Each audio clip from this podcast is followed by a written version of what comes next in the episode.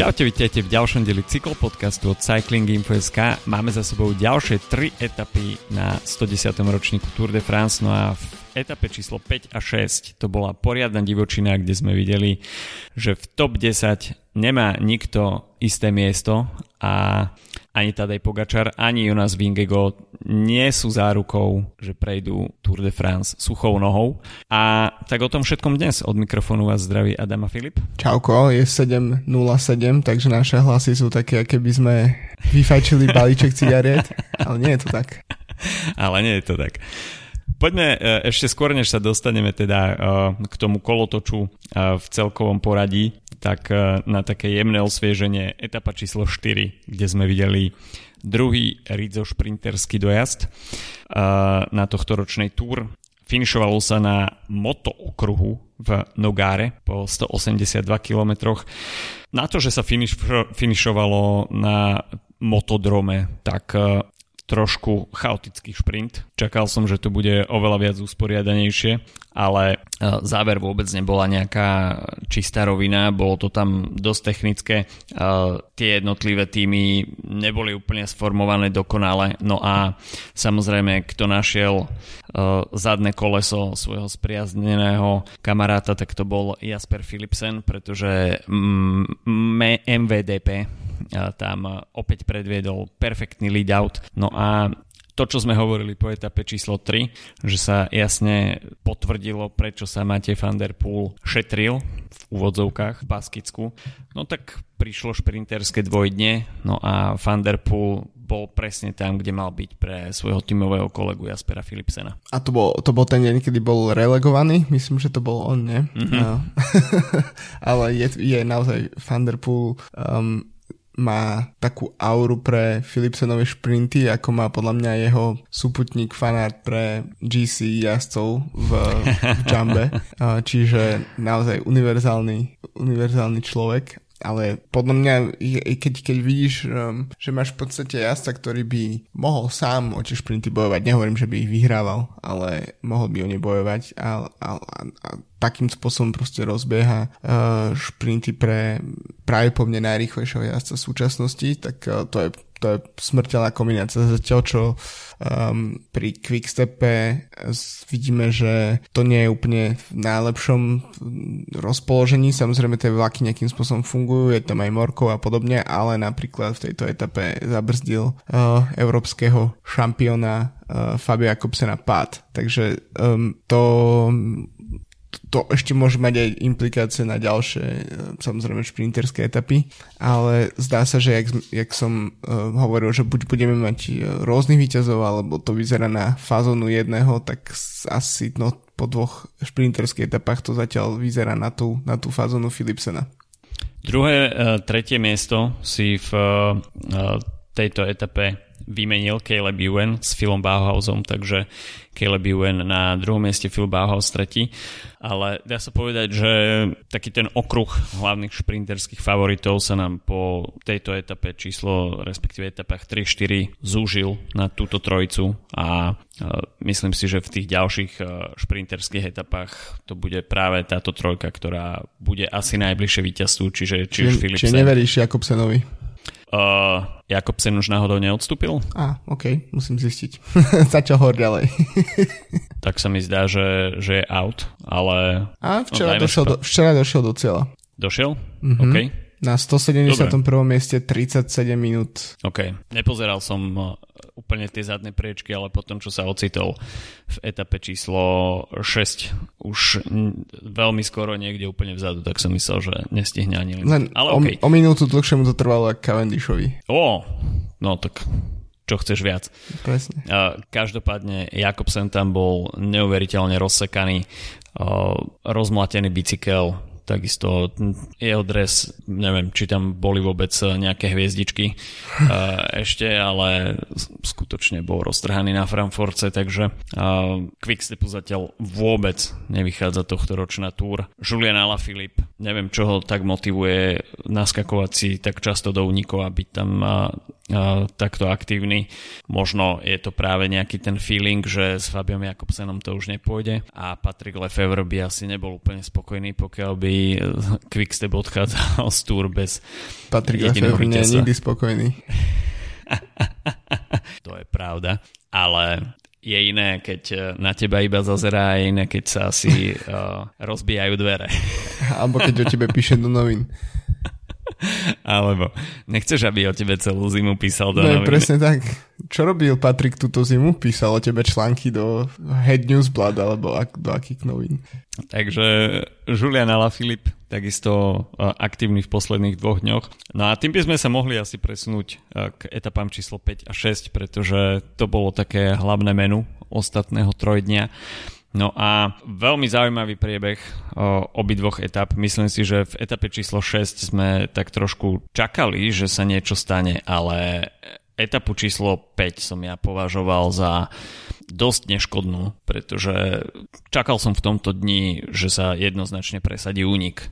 To sa aj stalo. Stalo sa. Ale, ale videli sme taký únik, ktorý bol maximálne nekontrolovateľný a tu si myslím, že spravilo UA obrovskú chybu a iba sa potvrdilo to, že tento tým, hoci v ostatných dvoch rokoch nabral na kvalite, uvedomili si, že Tadej Pogačar potrebuje posiliť do týmu, potrebuje kvalitných domestikov, tak eh, tá tímová chémia, respektíve možno taká skúsenosť v, na veľkých Grand Tour, kde je potreba kontrolovať únik v ťažkej etape, kde sú ľudia motivovaní tam naskočiť, tak to zatiaľ UA vôbec nejde. A pustiť dopredu vyše 30 ľudí, medzi nimi troch ľudí z Bory, do toho Jaya Hindleyho, do toho svojich ľudí, ľudí z Jamba, a potom stiahnutie svojich ľudí a ťahanie tempa etapy po celý deň, vyškrtať tam všetkých svojich domestikov, až nakoniec zostane Tadej Pogačar na pospas osudu Jonasa Vingegoda a plus pustenie Jaya Hindleyho do žltého dresu, čo je ešte celkom pochopiteľné, pretože v UAE sa toho už možno radi zbavili. Tak toto sú všetko také premenné, ktoré keď sa dajú dokopy, tak si človek povie, čo to tam UAE stváralo celý deň. Áno, najmä v situácii, že um, okrem Pogačara samozrejme, tak bol tam ešte stále uh, žltý dres Adama Jejca a samozrejme um, Yates tiež si môže držať čo najlepšiu pozíciu alebo mohol držať GC, pretože nejakým spôsobom bol kandidát na pódium napríklad ale presne takéto etapy skôr by som čakával, že, že, UAE bude vedieť, čo robí. Hej, že vlastne my mo- po týchto etapách môžeme trochu kritizovať Jumbo, hlavne po včerajšej asi, ale vidieť, že to, to, čo robia, majú oveľa viac tak nejak vo svojej DNA a UAE, aj keď sa mi na začiatku tu ešte v Baskicku zdali, že sú veľmi dobre zladení, tak e, táto etapa ukázala nejakým, mm, že to nefunguje naozaj, ako si hovoril, nefunguje to úplne dobre. A, a aj to stiahovanie um, ľudí späť z úniku, podľa mňa došlo k nemu príliš skoro, že mohli to radšej trošku šetriť mm. tam vpredu, pretože tá, lebo nikto sa nepýtal v, v balíku 35 jazdcov, či um, či tam plýtvajú jazdci z UA, UA sily, pretože tam sa proste pravidelne niekto mení a tak ako sa tam schoval Hindley v podstate a nemusel robiť takmer nič, uh, kým, kým bol ten balík ešte väčší, balík myslím tým ten peloton číslo 1, unik, uh, tak, uh, tak, tak sa tam mohli poschovať dobre aj jazdci UAE a namiesto toho, keď došlo proste panic mode, tak uh, boli stiahovaní a hm to, to, to, bola, to bola podľa škoda pre nich. A, a celkovo ten vývoj etapy bol... Uh, pardon, skočila po mne mačka. Um, ak sa dostaneme už k tomu, že čo sa stalo teda potom, um, ja s, vlastne to, že myslím si, že nikto asi tým pádom keď sa pozrieme, že my tiež občas zabudáme Jaya Hindleyho spomínať nejak medzi favoritmi, napriek mm. tomu, že to človek, čo bol, vyhral Giro a bol na jeho pódiu, tak si myslím, že takto podobne k tomu pristupujú aj, aj tie, aj tie týmy, hej, že, že Hindley nebol podľa mňa braný nikým ako nejaký naozaj že veľmi seriózny, um, nejaká seriózna hrozba.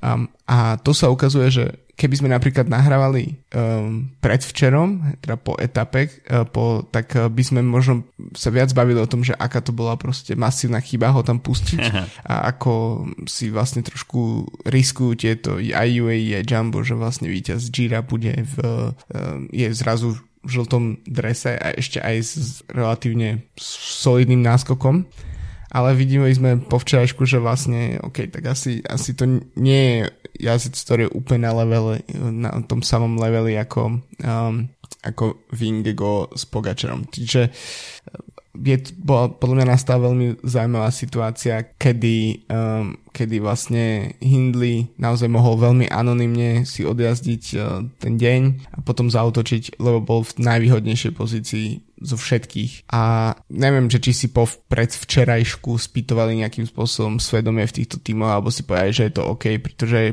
z môjho pohľadu to nebolo pre nich veľmi OK. Oni sa naozaj minimálne na papieri to podľa mňa vyzerá, že sa naozaj zahrávajú s tým, že nemusia vyhrať tú túr ani jeden z nich a aj Hindley je ten, ktorý by mohol uh, naozaj ukázať takú formu, aby ich z toho podia, aby ich z toho najvyššieho miesta na podu vytlačil. Teraz sa ukazuje, že Hindley sa práve po mňa tým katapultoval na celkové pódium, ale po včerajšku vidíme, že ten... A vlastne aj pod predvčerajšku, lebo Vingego odjazdil vynikajúci zap, um, záver tej etapy, uh, tak uh, vidíme, že je to predsa asi muž číslo 3 a títo dvaja sú tak na inej planete, ako sme si mysleli, že sú. No máme výhodu, že nahrávame až po etape číslo 6, pretože, ako si hovoril, po 5 by to bolo niečo úplne iné. Jai hm. Hindleyho by sme asi vychválili do nebes, hoci ten jeho ťah bol úplne geniálny. akože to... stále ho môžeme vychváliť do nebes, akurát už to nie je s tým, že, že práve po mne týmto možno vyhral túr, lebo ho práve po mne nevyhral pretože naskočiť si takto do takéhoto úniku s dvoma tímovými kolegami a nie s hociakými, aj s Patrikom Konradom a Manim Buchmanom, v podstate to najlepšie, čo, čo môžeš e, vo svojom týme mať, pokiaľ jazdíš záboru. No a myslím si, že Jai Hindley dokonale potvrdil to, akým typom jasa je on, že vie dokonale lietať pod radarom, nikoho až tak priveľmi nezaujíma a potom dokáže udreť vo veľmi vhodnú chvíľu.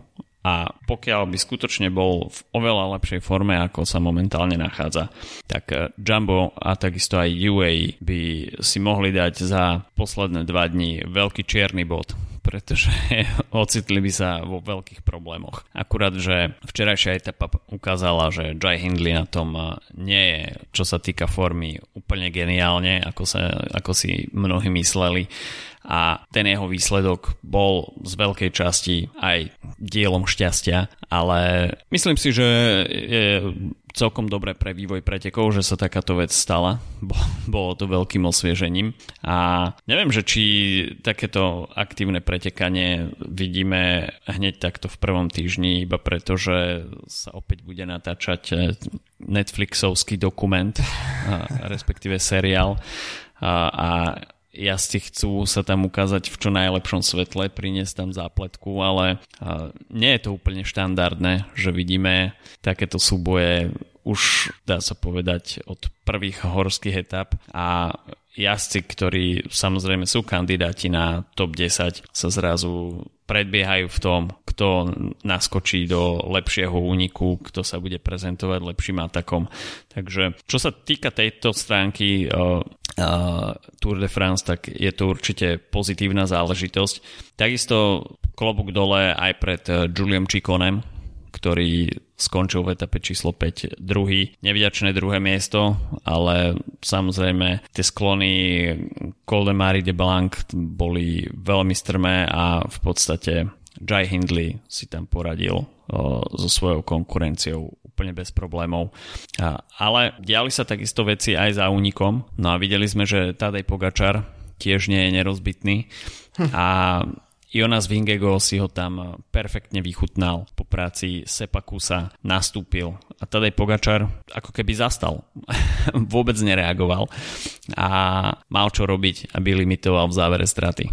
A bolo to podľa mňa v, na, v teréne, ktorý by sme povedali, že by mal byť Pogačar na ňom ako doma. Um, a a v, v, vlastne um, ukázal tiež trochu takú inú stránku. Um, čítal som um, takú reakciu na to, že porovnanie toho, kedy Vingego dropol um, Pogačara na uh, Col de Granon v Lani, mm-hmm. tak, um, tak to bol vlastne ako keby následok alebo dôsledok celodennej aktívnej Pogačarovej cyklistiky hej, a, a atakov a podobne. A v a teraz v tejto situácii to bolo proste dropnutie len tak, viac menej, hej, že, že hm. ukázať hmm. proste, demonstrovať sily a ten, a ten čas naozaj, že narastal neuveriteľne rýchlo. Um, a um, podľa mňa to skôr ukazovalo možno tiež to, že dve veci. Jedna je práve po mne to zápestie alebo zdravotné problémy ešte Pogačara nie sú úplne, ho nejakým spôsobom ešte limitujú, to je jedna vec. Ale druhá vec je, že um, opäť bol Pogačar trošku potrestaný za nejakú aktívnu cyklistiku v prvých dňoch podľa mňa um, a Vingego bol síce mm-hmm. nutený trošku reagovať na Pogačara v tých dňoch, ale samozrejme trošku viac asi konzervoval uh, sily ako Pogačar a až mi to prišlo, vlastne po tej etape mi to prišlo tak ľúto, že to je vlastne potvrdenie toho, že tou, takoutou, takým spôsobom, akým Roglič vyhrával v VLT, to znamená, že proste hen tam berem sekundy, hen tam sekundy a potom vyhrám hen tie etapy a podobne, tak takým spôsobom sa vlastne nedá vyhrať Tour de France, lebo to je vlastne hmm. ten Pogačarovský, to čo by Pogačar predviedol teraz. Našťastie sa trošku situácia po včerajšku trošku zmenila, ale dúfam, že taká cyklistika, ako vidíme od Pogačara, že to nie je len na to, aby sme, si to pozer- aby sme to pozerali, zabávali sa na tom a aby potom o rok to niekto riešil v Netflixovskom dokumente, ale e, naozaj v tomto prípade dúfam, že takou cyklistikou sa tá Tour dá vyhrať. A, a Vingego je nutený trošku na nej, už sme, už sme to aj hovorili, Vingego je nutený reflektovať taký, taký štýl cyklistiky, ale stále je to možno aj tým, aký, um, ako, aký je tak, ako je taký chladný na, na vonok, hej, tak, um, tak vlastne tak pripomína ten robotizmus Chrisa Fruma a to, hmm. ako, ako vlastne to vyzeralo pred desiatimi rokmi na Tour s, um, s s týmom Sky a s Chrisom Frumom. Naopak Pogačar aj v situácii, kedy um, je v kedy už ide do tuého, tak robí ešte šaškárny tam pred kamerou a robí tam grimasy, ale zároveň uh, ne, nedokáže sa zbaviť toho, tej svojej povahy a sa tam smeje pri tom, ako ukazuje, že ho boli, uh, že ho boli to zápestie alebo že má s ním nejaké problémy. Čo som tiež už um, počul v podcaste um, od Neda Boltinga, novinára som počul um, názor, že z jeho strany, že to bolo, že to robíš, že to s tým zápestím, čo ukazoval ako keby na kameru, že, ni, mm-hmm. že není to, není to ono, tak eh, že to bol len taký zastierací manéver, aby v aute uh, Jamba na to reagovali a, donúť, a hovorili, že OK, necíti sa dobre, tak uh, že to bol proste len, len vlastne trochu show, čo pff, samozrejme môže byť a nemusí byť, ale to, ako to vlastne dopadlo potom o deň neskôr, tak uh, nejakým spôsobom um, zachránilo to, čo vyzeralo po etape číslo 5 stratené. Ja som za tie ostatné dva dní veľmi vďačný, pretože sme videli dve odvratené stránky, respektíve dve rôzne stránky, či už aj Tadeja Pogačara, alebo aj Jonasa Vingegoda. A čo sa týka Tadeja Pogačara, tak áno, ten deň číslo 5 bol podľa mňa trošku daňou za to, čo predviedol v Baskicku a tú jeho prehnanú aktivitu, na ktorú sme vďaka Bohu, bohužiaľ zvyknutí. Vďaka Bohu. vďaka Bohu si myslím, pretože tie preteky majú úplne, úplne inú atmosféru, úplne iný priebeh, pokiaľ sa Tadej Pogačar do toho je schopný obuť. Takže toto berieme ako veľké pozitívum. Na druhej strane potom veľkí srdciari Tadeja Pogačara vidia aj takéto dni, kedy jednoducho nie je schopný reagovať a stratiť cez minútu. Na druhej strane, včera sme videli také malé vzkriesenie Tadeja Pogačara, a ten atak, ktorý sme videli na tých záverečných, v tých záverečných e, kilometroch na Koteret Kambask, tak e, pre mňa prišiel tak trošku nečakane, pretože Jonas sa zdal, že OK, vyzeral byť úplne v pohode, hoci možno také mierne zaváhanie som videl, e, respektíve ani nie, že zaváhanie, ale možno taký prejav slabosti, keď Wout van Aert, o ktorom sa ešte určite budeme rozprávať, uh, mal nastolené šialené tempo, ale že mm. šialené tempo. A je, uh, videli sme v určitú dobu, uh, že Wout van Aert odišiel asi tak na 5 metrov pred Jonasa Vingegoda mm-hmm, a mm-hmm. i hneď Jonas Vingegod siahol po vysielačke a tak sa mi zdá, že povedal, že to tempo je asi príliš vysoké. Myslím si, že toto tam asi bolo povedané. Wout van Aert trošku zvolnil. No a možno aj toto Tadej Pogačar považoval za nejaký, pre, nejaký signál toho, mm. že OK, tak Jonas možno dnes nemá úplne svoj ideálny deň a skúsil to tam vypáliť, no a bum, prišli 3 km pred cieľom, Tadej Pogačar sa tam nachystal o, a to video, to, toto začalo kolovať potom po pretekoch e, internetom, ten energický nástup Tadeja Pogačara, tak toto, toto je óda na cyklistiku, dámy a páni, toto si pustite pred spaním svojim deťom ako, ako uspávanku pretože s pohľadom na Tadeja Pogačara, ako sa zdvihne zo sedla, tak to je dôvod na pokojný spánok.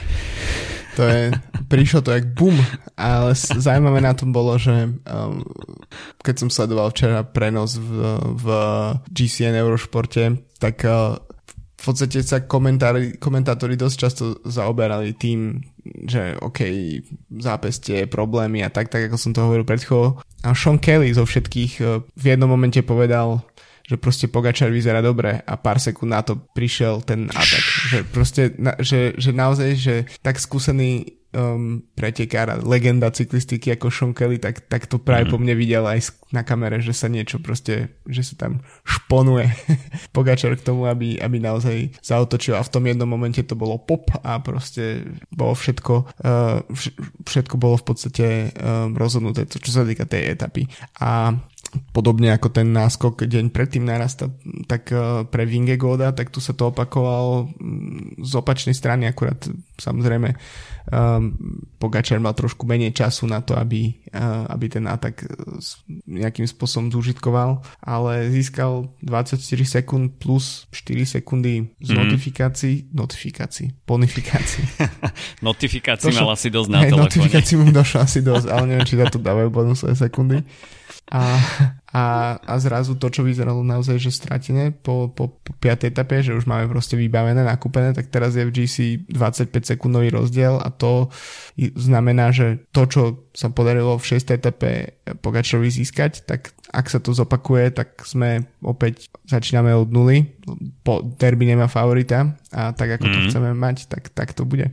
Čiže uh, naozaj ten, ten záver včera bol, to bola mágia. Uh, ale na čo by som možno upozornil trošku hlbšie, um, to je práve ten Hindley, lebo um, tak ako on pôsobí celý taký pokojný a že vlastne dobre zvláda ten stres toho, um, tak, tak pre mňa na mňa pôsobil aj v, aj v tej situácii, kedy bol dropnutý a, mm-hmm. a, mhm. a jazdil tam v tej skupine, um, ktorá evidentne strácala na to, Mm, čo robil mm, Vingego a Jumbo vpredu, ale nevyzeralo, ne, nebol to proste, že panic mode. A to mi prišlo mm. veľmi, mm, veľmi sympatické z jeho strany, pretože radšej sa udržal v nejakej skupine, radšej tam spolupracovali, ako keby mal teraz ísť do totálnej paniky a práve po mne by vystrelil sám do stíhania, nejakí určite sú pretekári, ktorí by to tak spravili.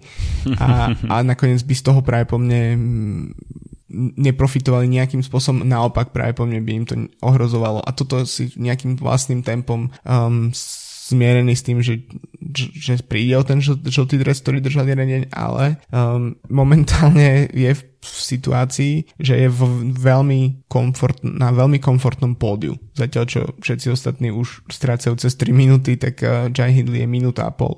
A to um, môže byť presne um, ak budeme vidieť naozaj, že dramatické a zaujímavé súboje medzi Pogačarom a Vingegodom, tak vlastne ani v zásade nevadí to, že máme prvé dve miesta rozhodnuté, um, ale a to podľa mňa Hindley vidí a teraz chce sa podľa mňa, bude sa chcieť udržať na tom pódiu silou mocou bez toho, aby vlastne možno začal pomýšľať nad tým, že by mohol atakovať prvé, druhé miesto. Ale ak to takto bude takáto dramatická cyklistika, ako sme videli posledné dva dní, tak to vôbec nevadí, že to bude len medzi nimi dvoma. Aj tak sme to tak nejak tušili.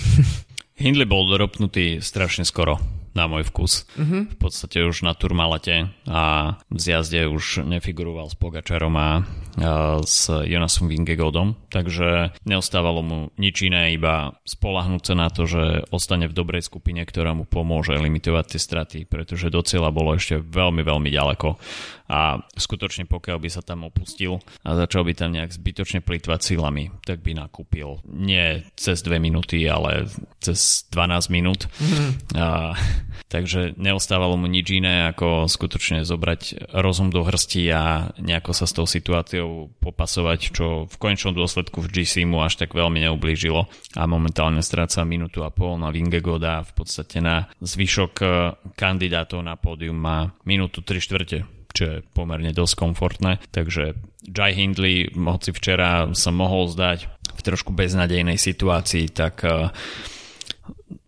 vzhľadom na posledné dva dní si skutočne eh, môže potlapkať po ramene, že fakt dobrý výkon. No a ešte by som sa pozastavil pri Voltovi fan Artovi, ktorý skutočne včera potvrdil, že je to neskutočná mašina. Mm dá sa povedať, že druhý deň poslaný do úniku v neúplne ľahkom teréne. Videli sme priame porovnanie Volta Fanarta aj Matej van der Pula v úniku v takomto profile. Volt Fanart sa tam pohyboval stále vpredu a ako náhle bol Matej van der Poel dropnutý, tak Fanart tam začal ísť také pekelné tempo, ktoré držal po celý tur, po, celý turmalet. Potom bol stiahnutý k Jonasovi pomohol mu v poslednom stúpaní, až ho v podstate vyplo. No a Jonas Vingegaard to už e, potom mal e, vo svojich rukách, akurát, že Tadej Pogačar mal oveľa lepšie nohy, ale Wout van Aert neuveriteľné, čo včera predviedol opäť. Možno pokiaľ by mal uh, nebol zviazaný tímovou taktikou, tak si myslím, že by mal aj na etapové víťazstvo. Mm. Ale čo včera dokázal spraviť pre, nielen pre Jonasa Vingegoda, ale pre celý tým, pretože tým pádom odľahčil domestikov, ktorí môžu byť použití v skutočne alpských etapách v neskoršom priebehu, kde už Wout van samozrejme nemusí mať toľko síl, v tom treťom týždni a možno už ani nebude v pretekoch, aj to sa skloňuje, ale toto si myslím, že je taký veľký odkaz Volta Fanarta, ktorého máme zafixovaného ako klasikára a, a človeka, ktorý je vyhra- schopný vyhrať nejaký ťažší hromadný dojazd a neustále ho porovnávame s Mate van der Poolom, ale som aj celkom rád, že sa van der Poel včera dostal do toho úniku a mali sme možnosť priamo vidieť, kde je rozdiel medzi týmito dvoma jazdcami.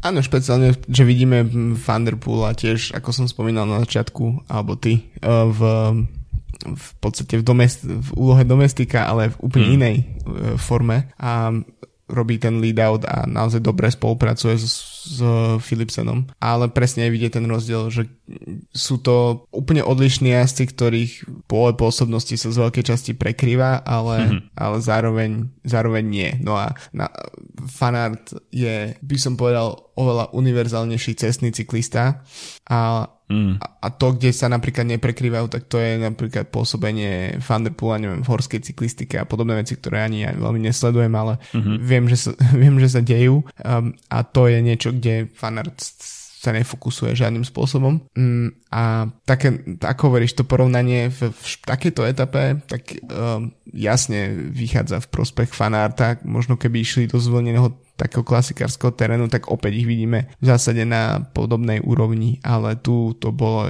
to je úplne iný, iný šport a presne preto je fanart jazdí v týme s GC jazdcami a um, Thunderpool má tým v podstate postavený okolo neho a um, jedného šprintera, takže to, to nie, nie je úplne náhoda toho, ako to vlastne je, je, je ich Tour de France, um, ako ich Tour de France týmy sú zbudované. No ešte by som skôr, než sa pustíme do preview nasledujúcich troch dní, tak uh, sa nám celkom ro- rozbehla aj súťaž o bodkový dres po etape číslo 5 doň prehovoril Felix Gal, ktorý e, sa teda na Turmalete e, ukázal v bodkovanom, avšak e, po etape číslo 6 sa opäť prezliekol do bodkovaného Nelson Powells. Bodkovaný dres, tak to je trošku aj kontroverzia v, rámci modnej policie, si myslím. Pretože Nelson Powells ukázal červené bipsy, Felix Gal bodkované bipsy. No povedz, čo, čo je horšie. horšie. No ja si myslím, že bodkované bipsy sú horšie ako červené bipsy. Určite áno. Ale, Ale myslím musím, si, že... Ešte, ešte sorry, skočím ti do toho na sekundu. Práve v, v štúdiu um, GCN pred etapou, uh, pred, pred včerajšou etapou, tak im tam sedel v štúdiu Jonathan Waters, šéf IF, mm-hmm. a mali a boli v spojení pred etapou s, s vypadlo mi meno, každopádne z, D- z DS, uh, že športovým riaditeľom IF priamo z auta pred uh, etapou uh-huh. a, a, a došlo vlastne aj k tomu, že, že presne tento športový riaditeľ hovoril, že, to, že keby bolo na ňom, tak by boli čierne kraťasy. Že ne, neexistuje, že by išiel do takýchto modných prehreškov. Počkaj, to bolo dané organizátorom? Uh, nie, ale uh, nemal, daný človek nemal, uh, ne, nemohol svoj, nepresadil okay. svoj názor v rámci týmu. Nie, myslím, že to nie je na organizátoroch, to je čisto na, na týme. Uh, ale tak uh, keď som potom videl Felixa Gala, tak som si uveril, ani som nemal v hlave, že kto vlastne uh, je v bodkovanom drese, ale bolo mi jasné, keď som to z diálky videl, v, že to musí byť nejaký francúzsky tým, lebo ktorý iný proste ide olej do toho, vieš, a bol. Chudák Felix Gal. Tom, Tom, Sadem, si, že... Tom Sadem tiež bývalý jazdec, uh, to je ten športový riaditeľ, ktorý bol v v, ktorý sa, ktorému sa nepačili červené bibsy Nilsona Paulsa. Je to náš človek. Každopádne ani neviem, ale tak sa mi zdalo, že IF celkom netrafili takú tú červenú tých bipsov. To ma na tom vyrušovalo trošku ešte viacej, že, že pokiaľ by to bolo trafené vo farbe Trafené tých, to bolo dosť. Trafené, trafené to bolo dosť, ale nie úplne farebne, takže nebolo to úplne geniálne skombinované, takže to vyzeralo ako také random červené kráťase s proste s bodkovaným dresom, kde sú tie bodky inej červenej, takže toto ma na tom vyrušovalo, ten kontrast. No a v prípade Felixa Gala, tak e, ako bodkované bipsy, nie, nie. Tak, takisto ako sa mi nepáči komplet e, žltý, nie. Takisto ako sa mi nepáči komplet zelený. Hoď teraz, OK, v tej tmavo zelenej sa to dá nejakým spôsobom tolerovať. Ale nie, bip, bipsy čierne. Všetko vyzerá lepšie s čiernymi, s čiernymi bipsami, tak ako vyzerá všetko lepšie, keď si máš čierne alebo tmavé nohavice v osobnom živote. Takisto. Takže... Modná policia prehovorila. Modná policia, t- toto som si nemohol odpustiť, nie, prepačte. Uh, no, takže čo sa týka uh, GC, tak uh, sme videli trošku menší prevrat Veľa ľudí sa dostalo do top 10, aby následne aj vypadli. Napríklad taký Giulio Ciccone, Manny Buchman uh, vedia o tom rozprávať, ale samozrejme tí majú trošku iné ciele na tohto ročnej túr. Uh, aby sme si to trošku skompletovali, tak uh, skompletizovali, tak uh, po finiši na Coteret Cambask uh, Jonas Vingego ide do žltého dresu, takže pre Jumbo milá lomeno nemilá povinnosť mať na sebe žltý dres už po etape číslo 6, tým pádom budú musieť kontrolovať priebeh, čo samozrejme bude stáť sily. Tadej Pogačar na druhom mieste so stratou 25 sekúnd, no a tretí Jai Hindley uzatvára top 3 so stratou minúta 34. Ešte tak pre informáciu, top 10 uzatvára Sepp Kus a tam je strata 5 minút 28 sekúnd, takže v top 10 už strata trošku narasta, ale ďalšie dni sa to samozrejme môže všetko zmeniť. No a skôr než sa dostaneme k preview ďalších troch etap, tak si spravíme krátky coffee break s partnerom nášho podcastu Slovenskou pražiarňou Kofeín. No a kofeínu môžem poďakovať za to, že cesta do dovolenkovej destinácie momentálne nahrávam z Chorvátska a prebehla úplne bez problémov, keďže som si deň predtým spravil do termosky kvalitný filter z nového zberu Vietnamu Langbiang Anaerobic Natural, takže som si počas cesty mohol vychutnávať karamelové tóny s tropickým ovocím. Myslím si, že na či už na maďarskej diálnici ktorá by mohla byť mimochodom trošku dlhšia, ale no, pudiš. Ale na chorvátskej diálnici si určite nikto nevychutnával lepšiu kávičku ako ja a tým pádom možno aj moje detičky spali celkom dobre a suchou nohou som prešiel až k Jadranskému moru. Gratulujem. Tak, takže hovoríš, že do termosky, hej? Koľko si si navaril? Pol litra som vychlipal. OK. A koľko to trvalo?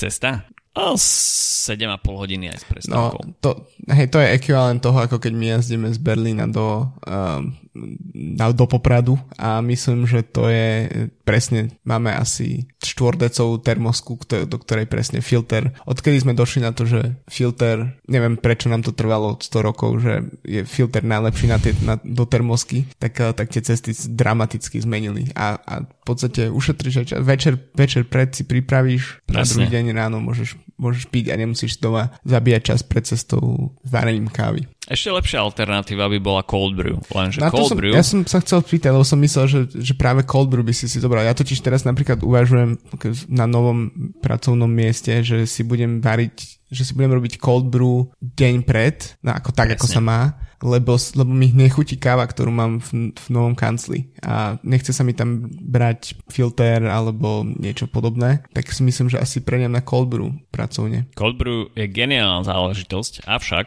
ja som si kúpil Hario Mizudoshi z čo je. Hej? Čiže musíš spraviť obrovské kvantum kávy, čo mi samozrejme vyhovuje, pretože väčšinou si spravím kávu na 3-4 dní a nemusím nič riešiť. Vyťahneš z chladničky, naleješ, piješ. Priamo. Absolútne žiadna strata času. Na druhej strane, keď už máš toho viacej, tak musíš si to rozvrhnúť, aby keď deň, keď cestuješ, ti už ostalo iba určité množstvo, hej. A mne sa akurát stalo to, že by som si musel spraviť liter cold brew na 2 dní čo zas ako je celkom dosť veľká pecka kofeínu, keď si zoberieš, že na ten liter minieš 80 gramov kávy, tak, uh, tak nie, je to, nie je to úplne uh, OK, čo sa spánkového režimu potom týka. Takže preto som volil uh, filter, no ale ako Vietnam ten nesklame, či už na filter alebo na cold brew. Takisto som zobral aj ostatné typy spracovania na dovolenku, takže aj washed,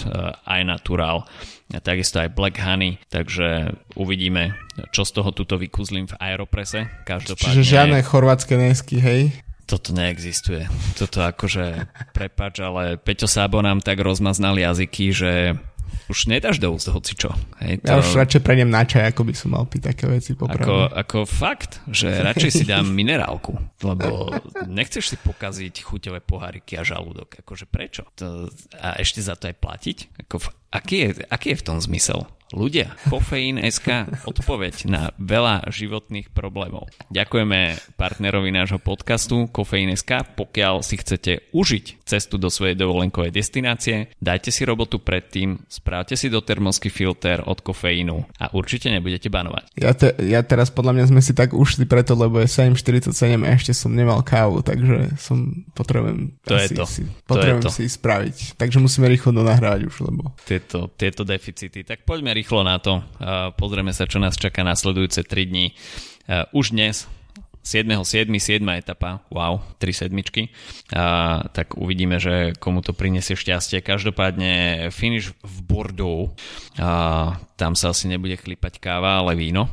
A, no a uvidíme, komu bude a, Bordeaux chutiť najlepšie. Samozrejme a, pôjde o šprinterskú etapu a uvidíme, že či víťazný hat-trick zaznamená Jasper Philipsen, alebo to bude jeden už zo spomínanej dvojice Caleb Ewan, Phil Bauhaus, alebo to bude niekto iný, alebo to bude Mark Cavendish. Mark a tam by už si myslím, že Bordo tieklo dosť potokom. Áno, lebo to je, keby vyhral Cavendish, tak v podstate si môže si splnil tak cieľ, že môže dokonca v ten deň ukončiť kariéru práve po mne. Dokonca som rozmýšľal nad tým, že keby sa mu to podarilo napríklad na Champs-Élysées, že či by vlastne malo zmysel pokračovať, že vlastne to je akože naozaj, že môžeš ukončiť na vrchole svojím spôsobom. Že na tom a... pódiu by ti improvizačne nabili klinec a ty by si tam zavesil bicykel, hej? Alebo ti tam spravili kríž a ukrižovali ťa tam. Uh, v... Belgičania. no, tak uh, ja akože začínam mať také nejaké tušenie, že možno, možno to jedna etapa Cavendishovi naozaj vyjde. Predtým som bol taký dosť skeptik. Tak uh, môžeme to dať do, akože je to taký iba skôr, že túžba ako, mm. ako reálny typ, ale tak ja môžem typnúť na etapu Cavendisha. OK. Uh, ja si myslím, že top speed Jasper Philipsen, ale rád by som tam videl Caleba Juena. Takže by môj, si zaslúžil. Áno. môj typ Caleb Ewan. Etapa číslo 8 uh, bude finišovať v Limoň a, a tá posledná tretina etapy je veľmi zaujímavá, pretože uh, začne tam stúpanie tretej kategórie Všetky kategorizované stúpania nebudú vôbec dlhé a všetky budú mať sklon okolo 5-5,5%, čo je celkom zaujímavý terén aj pre šprinterov, ktorí by to mohli prežiť. A v Limoň ťažko očakávať, respektíve ťažko predikovať, ako to skončí, pretože môžu sa do toho opreť aj klasikári, môžu sa do toho opreť aj týmy, ktoré majú šprinterov, ktorí sú odolnejší a budú chcieť spraviť na týchto týchto žraločích zuboch uh, trošku selekciu, pretože tých posledných uh, 40 kilometrov uh, nebude vôbec jednoduchých a dajú sa tam vykuzliť všelijaké veci. Takže ja pokračujem v tom, že Bini Girmay vyhrá jednu tú etapu. Takže Bini ja, Girmay. Ja si vôbec neviem, ako keď som, som tak dúfal, že ma ako keby nakopneš, ktorým smerom typovať, lebo neviem vôbec, čo si od toho profilu slubovať. Um, tie stúpania sú kategorizované, keď sú krátke. Čiže to tiež niečo hovorí, preto sú tam v dispozícii nejaké, nejakých pár bodíkov a preto by to možno, a keďže to posledné z nich je relatívne blízko cieľa, tak by to mohol Nelson, Nelson Paulec využiť a ten terén by vlastne nemusel byť úplne ani zlý pre neho. OK, no a prídeme k etape číslo 9, 182 km, pôjde dom. Tak uh, toto je mytické stúpanie, uh, ktoré sme dlhé, dlhé roky nevideli na pôde Tour de France. Uh, sopečné pohorie v centrálnom masíve.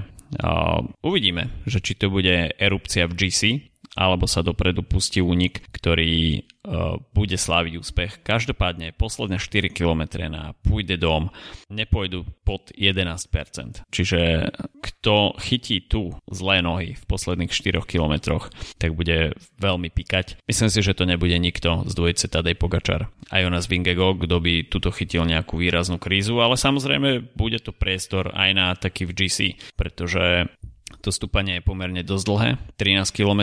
Úvod takisto nebude prechádzka rúžovou záhradou, tá stredná sekcia trošku povolí, ale ako náhle asi narazia na 9 km stúpania, tak ich čaká už sklon cez 11% až do samotného cieľu v nadmorskej výške 1400 metrov. Takže neviem, ťažko povedať, že komu by som veril, ale strelím úplne, úplne do vetra. Simona Jejca.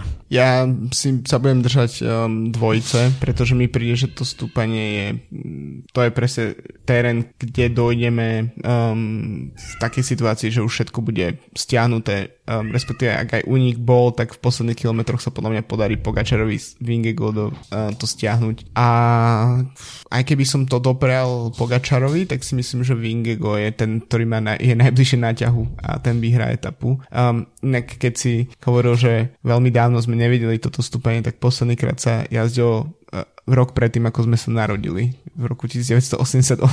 Takže áno, veľmi dlho sme ho nevideli. Nezažili sme ho. Nie. Každopádne už v etape číslo 9, čiže v nedelu uh, si ho zažijeme prvýkrát. Niektorí, tí, čo sú uh, neskôr narodení. No a to je na tento, uh, na tento deň od nás všetko. Počujeme sa po etape číslo 9, pravdepodobne v pondelok počas rest day, kde si zrekapitulujeme celé dianie prvého týždňa, no a uvidíme, či budú asi pokračovať v aktivite, e, ktorú sme videli e, na Turmalete. Snaď áno. A samozrejme uvidíme, že ako sa bude dariť šprinterom Bordeaux. Majte sa zatiaľ pekne. Čau, čau. Čauko.